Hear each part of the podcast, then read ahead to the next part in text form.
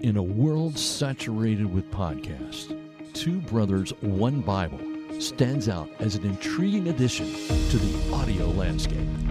Ooh, that was good. What do you think about that? That's good. I don't have any idea what that means. No, no. Welcome to Two Brothers, One Bible podcast. We are so grateful that you joined us today.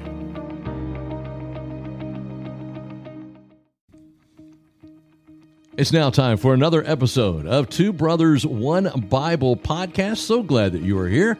I'm Robert Wakefield. I'm Peter Searson. Peter, it's great to see you. How are you? I'm good. How are you, Robert? I am really well and good. Good. Well, Happy New Year to Well, you. Happy New Year to you. Is it good? Do you say you're good or you say you're well? Uh, What's the depends. English? What's correct grammar? Some days I'm well. Some days I'm good. Some days I'm good and well. Oh, some days you're both? Yeah. Oh, yeah that's- right now I'm good. You're, uh, not, oh, but not well. No. It's a little early. Yeah. You know, maybe this afternoon I'll be good and well. okay. But right now I'm good. Okay, well, keep us posted on that. Okay. These are very important things that our listeners want to know. Oh, I, they're at the edge of their seats. I can I tell. can tell that they are. We are continuing uh, our most popular series, uh, of the Mount Rushmore series, Yeah. is what we like to call it. And give us the premise again, what our Mount Rushmore series was all about. Well, you came to me back in the summer of last year and you said uh, if you could pick top four verses and, and you used the Mount Rushmore's example that four presidents are carved in stone. And so it's that kind of, you know, you're taking the effort, the time to carve it in stone that they're they're just rock solid verses for you, your go to verses when when you're in a time of need. These are the verses that give you hope, Mm-hmm. that encourage you, and so uh, those are our four. We we each had our own four. We had one common. We did. and then we have asked our listeners to supply us with uh, their Mount Rushmore. verses. And that is what's happened with my friend John. All right, Uh, John uh, is a friend of mine that I've known for probably, I don't know, maybe 10, 15 years. Uh, he works in the Postal Service. okay. Uh, he was a postmaster at Shelbyville, and now he's some district officer of some sort. So uh, he uh, he uh, I asked him for his four, Yeah. and so he sent me his four Mount Rushmore verses. Well, actually, he sent five, He did. uh, but you know, following instructions has no not always been his strongest suit. Well, he's an overachiever. He's an overachiever. That's exactly. and, Listen, and we don't give extra credit. no, we so- do not give extra credit. for that. So the uh, the verse that we're going to talk about today is found in Second Corinthians uh, chapter five, and the verses that he supplied us was fourteen through twenty one, and the reason that he he sent this to us is he said it's a, it's showing us the need of a sovereign God. Is kind of what his reasoning was. Hmm. Yeah. So we'll explore this verses and and see what you you got part of that you got that in front of you. Or, Yeah, you want me to read the Yeah. whole thing? If you want Yeah, to read the whole thing, go ahead. I'll be happy to. Um, this is the uh, the New International uh, Translation. Uh, For Christ's love compels us, because we are convinced that no that one died for all, and therefore all died. And he died for all, that those who live should no longer live for themselves, but for him who died for them and was raised again. So from now on, we regard no one from a worldly point of view, though we once regarded Christ in this way. We do so no longer. Therefore, if anyone is in Christ, the new creation has come. The old is gone, the new is here. All this is from God who reconciled us to himself through Christ and gave us the ministry of reconciliation. That God was reconciling the world to himself in Christ, not counting people's sins against them and he has committed uh, to us the message of reconciliation. We are therefore Christ's ambassadors.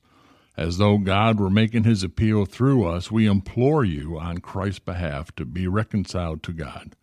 God made him who had no sin to be sin for us, so that in him we might become the righteousness of God. This is a powerful, powerful Really section is, uh, that John has selected for his Mount Rushmore, and that's quite a few verses uh, for a There's- Mount there's- Rushmore. But there's a lot there. There is, yeah. There is a lot there, and it's, it starts right there in verse fourteen. Uh, I, I like the way it starts out. For the love of Christ compels us. I love that word compel. I do too. Mm-hmm. Yeah. I, I like that word compel because that's that seems to be a motivating factor to Mm-hmm. me. You know, it, it's interesting, Robert, that that God has such a passion. You know, I love these these kind of verbs that talks about Him pursuing us or Right. compelling us, or you know, He I, I, I think sometimes we don't really understand how deeply he loves us Oh, I don't think we do either. and that he he he just goes to great extreme lengths to to demonstrate that love ultimately the greatest was in in sending Jesus to to die for us right. and so um it's it's that compelling love and boy we should we should be grateful for that love and it should change how we we view God Mm-hmm. It would should change everything how we view God, how we view other people, how we view our lives in light of that. Have you ever, ever ever heard of the Easy English Bible? no I need that Well, I had never heard of it either. Okay. Uh, I have a Bible app that's got, I think, every version Wow. on it. And so I said, well, what is this easy Bible Yeah, version? okay. So that verse 14 Yeah. that starts out, for the love of Christ compels us because we judge thus. Okay. Right. The easy English Bible says, whatever we do, we do it because Christ loves us. Hmm. We know that one man, Christ, died on behalf of all people. So we also know that all of us died with him. okay I like the way that that kind of worded that right seemed Oh, there. pretty easy didn't it well, it's that's why they call it the easy English. Bible. ah I see what they did there So you so you you. yeah I'm so glad you caught on. But I, I like the way they put that. Whatever we do, we do it because Christ loves us. yeah There's your compelling part of that verse. Well, yeah, and I like because that verse draws out. It's it not only impacts us, God Mm-hmm. loves us, but we love others, and, and that really that's the signature of who we are as believers, is our ability to love. Right. So when you look at verse 14, and it goes right into verse 14, and he died for all, that those who live shall no longer live for themselves, but for him who died for them and was raised again. That's, boy, that's chock full of information right there. Yeah, It really is. If Jesus died for us, it's only fitting uh, that we try to live for him. yeah. Well, and and, and notice it's it's all. It's not some. It's Oh, not a few. It's all. That that is all inclusive. Right. You know, and sometimes as as Christians, we we we kind of play duck duck goose with who should and who shouldn't be saved. Right. Oh. And and boy, aren't we glad that God doesn't do that? If he did that, what we wouldn't be here today.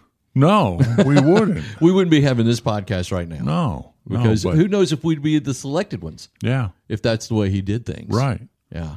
You know, and sometimes we, we look at uh, different races or we look at nationalities and we say, well, certainly God can't love them. But this verse clearly says he died for all. He died for all. Uh, and, and, you know, because he died for us, uh, you know, if we're living for ourselves, then that means we're not living for Jesus. Exactly. And because this this whole this whole idea of him dying uh, for us uh, i- is is really hinging on the fact that he's got that much love for us, like it so- talks about in verse fourteen. Yeah, yeah. You know, we we really have a tendency to to live for ourselves. We, we we know what we like. We know what we want. We have desires, Right. and so uh, we either pursue things like pleasure. We pursue gain. Uh, sometimes it's a reputation. Sometimes it's just plain self-serving. You Right. know, I want this, and therefore I, I'm entitled to get it. Sure. Uh, but if we're going to live our lives for Him, we've got to put ourselves on back on the back burner. And we have trouble with that. We do, and we've mentioned that in uh, several of our podcasts. Sure. Uh, because I think it's just a theme that we've always got to remember the humanity of us has to overcome. We have to let the spirituality overcome the humanity. Yeah, yeah, and it's hard because, well, one, well, you know, we had a life before Christ, and so that that life we're very familiar with, Right. and so it's really hard to try to change that behavior. But also, we we like what's pleasing to us, Yeah, we do.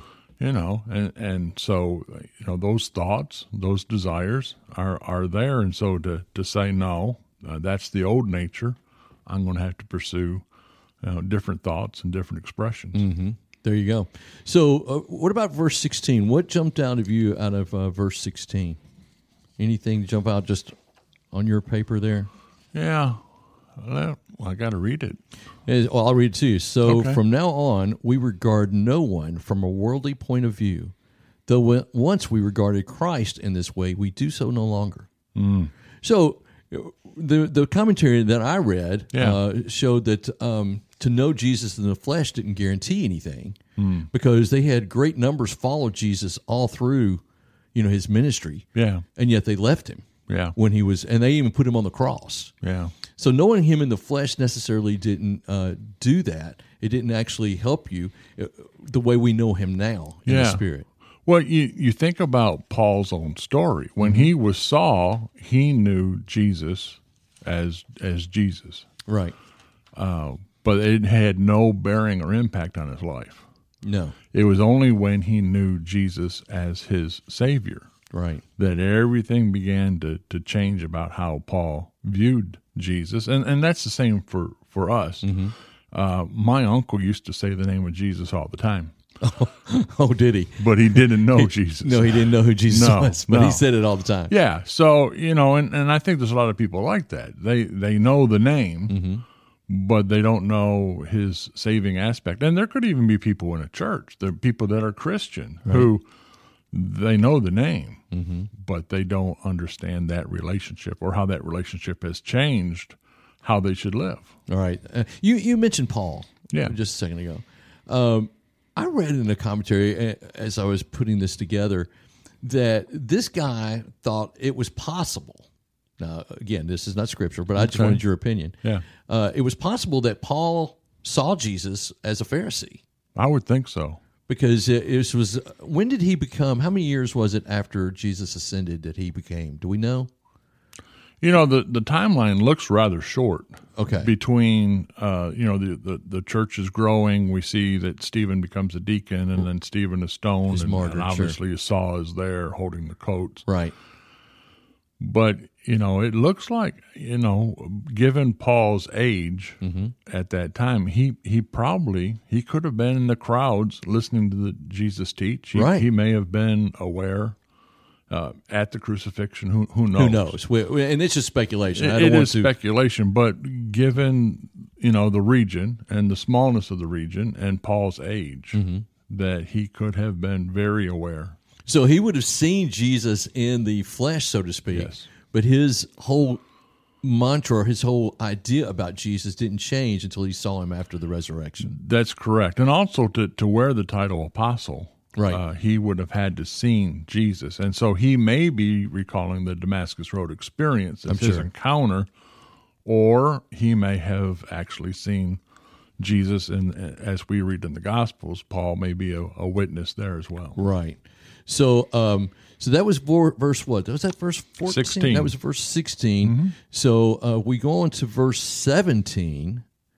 And therefore, anyone is in Christ, a new creation has come. I want to talk about that new creation. Um, Jesus uh, changes um, those who come to him by faith and who are in Christ. I mean, he changes that person Yeah.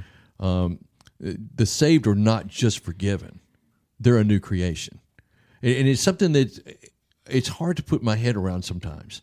Thinking thinking of myself as a new creation. Yeah, you know, for for me, verse seventeen is really the picture of baptism. Mm-hmm. You know, as as Baptists, we baptize by immersion, and so the the scene is is really picture because they're standing there. They disappear as you immerse them into the water, and then they reappear. Right. And and so it's it's not a magic trick. It's not where you go ta da at the end. Eh, Mm-hmm. They are are burying, you know, being dead and raising to new life Right. and that's when they become a new creation and and there really needs to be a, a a literal change and sometimes in people it's a it's a drastic change Oh, absolutely. it's immediate and it's it's quick for others it's a more gradual Mm-hmm. change but there needs to be a change Uh, uh, because it needs to be a new creation coming out of that. Yeah. Because you're you're burying the old man, like you said. the old has to has to pass away right. You know, and, and we've got to decide. You know, one of the things that Paul encourages us is to work out our salvation, to, to figure out what salvation means for us. Mm-hmm. But you know, for some people, uh, there's there's some some people I have met in in my past, and and they took this so literal.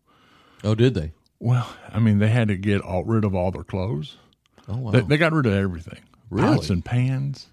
uh, they would get rid of their wife wow. they they wanted to start everything new You know, so they sold their car, they sold their house, they sold everything so they could have everything new.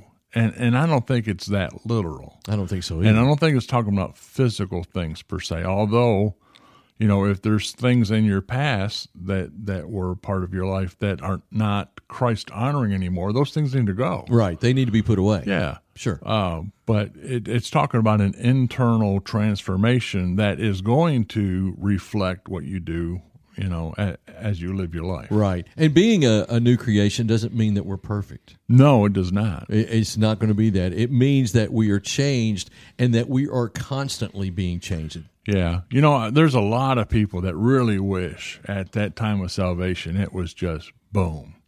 You know, Wouldn't that be Mm-hmm. nice? the, the the sin problem was gone. The the carnal nature, the the the old self was just eradicated. Right.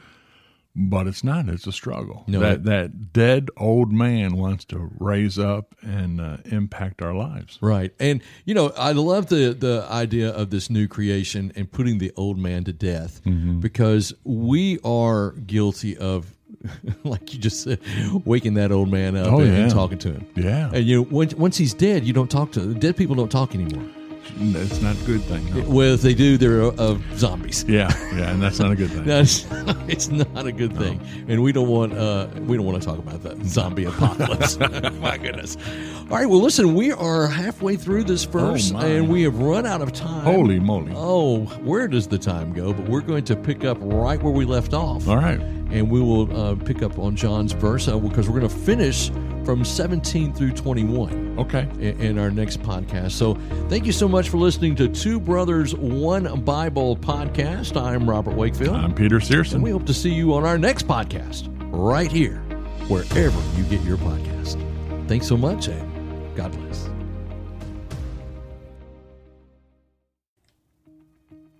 Thank you for listening to Two Brothers One Bible podcast. We want to encourage you to subscribe wherever you get your podcast and be sure and tell a friend.